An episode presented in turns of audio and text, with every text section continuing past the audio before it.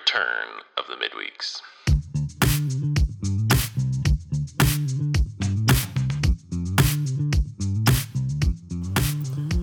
Happy Monday. Glad you're back. Thanks for tuning in to the midweeks. We're in the book of Samuel again. If you're with us last time, you might remember that it was Saul's great victory where he defeats the Ammonite king Nahash and rescues Jabesh Gilead and is therefore established as the ruling king over Israel by the people. It's his high point.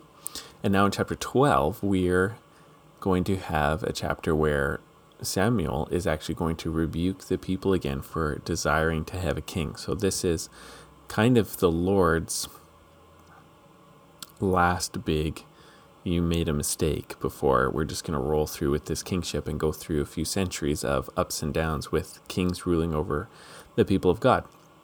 This is Samuel's speech here, and we're going to read it. It's a bit longer, so I might not go in depth as much in some areas. You can just bear with me. But the big idea is that Samuel's going to rebuke the people afresh for wanting a king. And in this chapter, we find out why they wanted a king for real, for real because that, that information's been held on to. It's been uh, gapped until this time. So, without any further ado, chapter 12. And Samuel said to all Israel, Behold, I have obeyed your voice and all that you have said to me, and have made a king over you. And now behold, a king walks before you. And I'm old and gray. And behold, my sons are with you. I have walked before you from my youth until this day. Here I am, testify against me before the Lord and before his anointed. Whose ox have I taken, or whose donkey have I taken, or whom have I defrauded? Whom have I oppressed, or from whose hand have I taken a bribe to blind my eyes with it? Testify against me, and I will restore it to you. And they said, You have not defrauded us, or oppressed us, or taken anything from any man's hand. And he said to them, The Lord is witness against you, and has anointed and his anointed is witness this day that you have not found anything in my hand. And they said, He is witness. Okay, so he's starting off this conversation. So he, he gives the context. I'm old and gray. I'm I'm ending my career. I'm ending my ministry here. He's really handing over his um, judgeship permanently here. From now on, Saul's going to be the leader of Israel. Samuel's going to be around to offer support, um, to be there when Saul blows it. He's going to be around to anoint David as king, but he's no longer functioning as the leader of the people. This is his farewell address. And he says, I've done what you wanted. You wanted a king, and I did it for you. So he doesn't take responsibility for it. For it. And he says, You've got the king now. My sons are with you. His sons never appear again in scriptures, as far as I remember. So they've become nothing burgers because of their willingness to take bribes. And then he has this long speech asking if anybody has caught him doing anything bad, if anybody has any reason to suspect or reject him, any complaint against him. And the people say, Nope, um, you haven't done anything wrong here. You've been a good leader. And you might notice here when I was reading it, a couple of times he talks about the anointed. So a few times he's starting to refer to the king as the Messiah, the anointed. That's what anointed means. It means someone anointed with oil, and particularly somebody anointed with oil to serve the God, serve God. The uh, anointing oil representing authority as well as the presence of God's Spirit. And so Saul is being referred to here as the Messiah. He's not the great Messiah. He's not the Messiah Jesus, the Christ, but he's the first king Messiah in Israel history. And Samuel said to the people, The Lord is witness, who appointed Moses and Aaron and brought your father up, fathers up out of the land of Egypt. Now therefore stand still, that I may plead with you before the Lord concerning all the righteous deeds of the Lord that he performed for you and for your fathers. So he's going to describe all of God's acts of faithfulness and rescue that he's done in their history. When Jacob went into Egypt and the Egyptians oppressed them, then your fathers cried out to the Lord, and the Lord sent Moses and Aaron who brought your fathers out of Egypt and made them dwell in this place. But they forgot the Lord their God, and he sold them into the hand of Sisera, commander of the army of Hazor, and into the hand of the Philistines, and into the hand of the king of Moab. And they fought against them. And they cried out to the Lord and said, We've sinned because we've forsaken the Lord and have served the Baals and the Ashtaroth. And now deliver us out of the hand of our enemies, that we may serve you. And the Lord sent Jerubbaal and Barak and Jephthah and Samuel. So he includes himself in the judges. and delivered you out of the hand of your enemies on every side, and you lived in safety. Okay, so this is all of um, Israelite history, starting from Egypt through to entering the promised land, through to the times of the judges. He skims over this. Well, not skims, but he quickly works through this, saying, God kept sending you rescuers. And if there was ever a problem, it was because you turned away from the Lord to worship the Baals or the Ashtaroth. But when you turned back, God kept sending you, you rescuers, including me. Verse 12 And when you saw that Nahash, the king of the Ammonites, came against you, you said to me, No, a king shall reign over us, when the Lord your God was king. Ah, okay, here we go. This whole long story of establishing a king and the people wanting a king, like all the nations. Where did this actually start? Well, now this information was gapped. We didn't get it at the beginning of the story. We get it now. Samuel is accusing them and revealing that it was actually fear of the king of the Ammonites, Nahash, that caused them to want a king of their own. It wasn't just that they thought it up one day. They saw and they were intimidated and they were afraid of the king of the Ammonites and they wanted their own king to fight against the king of the Ammonites. And that's why they turned away from the Lord being king in order to have a king of their own. Ah, now we see here. And now behold, the king whom you have chosen for you for whom you've asked, behold, the Lord has set a king over you. So it's been done. You wanted a king? Here's your king.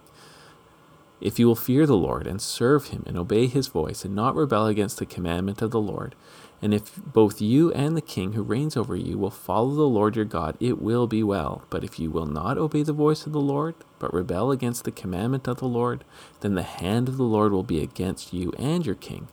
Now, therefore, stand still and see this great thing that the Lord will do before your eyes. Okay, so here's the big issue for Samuel.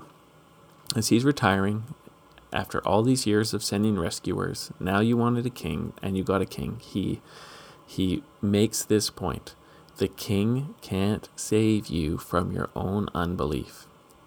The king can't save you from your rebellion against God. He can save you from foreign kings, sure, but if you and the king rebel against God, even foreign kings will still have victory over you. The king can't save you from your own unbelief. If you're unbelieving and rebel against God, it will be like you don't have a king. The king can't save you from your own unbelief. That's the point of what he just said there. You you and the king both need to be in faith, need to be faithful to the Lord. And nothing's changed. Even though you have a king now, that has not changed. You need to be faithful to God. And so, what's this great thing? Verse 17 Is it not the wheat harvest today? I will call upon the Lord that he may say, send thunder and rain, and you shall know and see that your wickedness is great, which you have done in the sight of the Lord, in asking for yourselves a king. So Samuel called upon the Lord, and the Lord sent thunder and rain that day, and all the people greatly feared the Lord and Samuel. So, during the wheat harvest, it probably would have been a bit more of a dry season. You don't want to harvest during um, wet weather because the crops will spoil. So this was supposed to be the dry season when they're going to do their harvest. But now all of a sudden there's thunder and rain. So there's unseasonal bad weather, and the people um, see it and they are greatly afraid. And so this is their response, verse 19. And all the people said to Samuel, Pray for your servants to the Lord your God that we may not die, for we have added to all the sins this evil to ask for ourselves a king. So now they're really struck. Before, when Samuel warned them, they still wanted it. Now they've seen this great work of bad weather. They've they've finally been struck to the heart that they wanted a human being to be their savior instead of God himself. Verse 20 And Samuel said to the people, Do not be afraid. You have done all this evil, yet do not turn aside from following the Lord, but serve the Lord with all your heart and do not turn aside after empty things that cannot profit or deliver, for they are empty. For the Lord will not forsake his people, for his great name's sake, because it has pleased the Lord to make a people for himself. Okay, so here is this great theology. One of the things that we wanted to do in looking at this book is see the character of God. And Samuel is telling the people, your ultimate hope is in the fact that God has chosen you. Your ultimate hope is that God is a God who does not forsake his people for his great name's sake. And he's been pleased to take you. And this touches on one of the great themes of all of Scripture is that God cares about his own glory. He cares about his namesake. He cares about his name being known and lifted up. And so Samuel's saying, even in the midst of this sin of looking for a king, depend on the Lord. For his own namesake, he will not forsake his people. And right now, Samuel's being a lot like Moses with Israel when Israel built the golden calf after getting delivered from Egypt. They made this golden calf while uh, Moses was away God says, I'm going to wipe out this people. And Moses says to God, Don't do it for your name's sake. Everyone's going to think that you're this God who brought Israel out just to destroy him. For your own name's sake, don't destroy the people. And we learn about God that, that he acts for his name's sake. He acts with grace um, for the sake of his own name. So sometimes he acts because people are being humble. He gives grace to the humble, but God will also be gracious for the sake of his own glory and for the sake of his name. And so that's what Samuel's saying here. Don't be afraid. God's name is greater than your sin, and God will um, not forsake you for the sake of his own name. Verse 23 Moreover, as for me, far be it from me that I should sin against the Lord by ceasing to pray for you. And I will instruct you in the good and the right way. Only fear the Lord and serve him faithfully with all your heart. For consider what great things he has done for you. But if you will still do wickedly, you shall be swept away, both you and your king. So, so much great theology here. Samuel's saying, even in the midst of your sin, I'm going to keep praying for you. So, Samuel's got the heart of a priest. He exists to pray for the people, to ask for mercy for the people, to pray for forgiveness for the people. He exists to help the people stay in relationship with God and God to stay in relationship with people. So, he says, I'm not going to cease to pray for you, even though I'm stepping back from being the judge. I'm going to still be a prayer warrior in your behalf, and I will still teach you the way you should go. But he says, There's only so much I can do. You have to serve the Lord faithfully with all your heart. And so he keeps saying it's about your faith. You got to want to. You got to serve the Lord with your heart. And remember how good he has been to you through all of these generations. Because if you're unbelieving, verse 25, if you still do wickedly, you'll be swept away, both you and your king. So that's the end of the chapter. Great big idea. Um, the king can't, the human king can't save us from our sin. Now, this is different than Jesus Christ, the Messiah, who came and died for our sins. And so he really can save us from our sins. And he sends the Holy Spirit to give us a new heart. A few chapters ago, God made Saul have a new heart and the Holy Spirit can give us a new heart. So Jesus is greater than the first Messiah because he's the one who truly can save people from themselves, save them from their sin, save them from their unbelief. Um, Saul could not do that. He could only fight against kings, but he couldn't make the people believe in the Lord, and he couldn't save the people from their sin against the Lord. But we have such a greater King who really does rescue us from ourselves, rescue us from our sin, and bring us into a place where we stand under the grace of God but because of the faithfulness of Jesus on the cross. So we have a much better King who really does forgive our sins. And he our King Jesus is like this Saul as well, who never stops praying for us. He never stops praying for us. That's what Romans 8 says. Jesus is interceding for us right now. Even when we sin, He never stops praying for us and leading us in the way we should go. What a great King we have.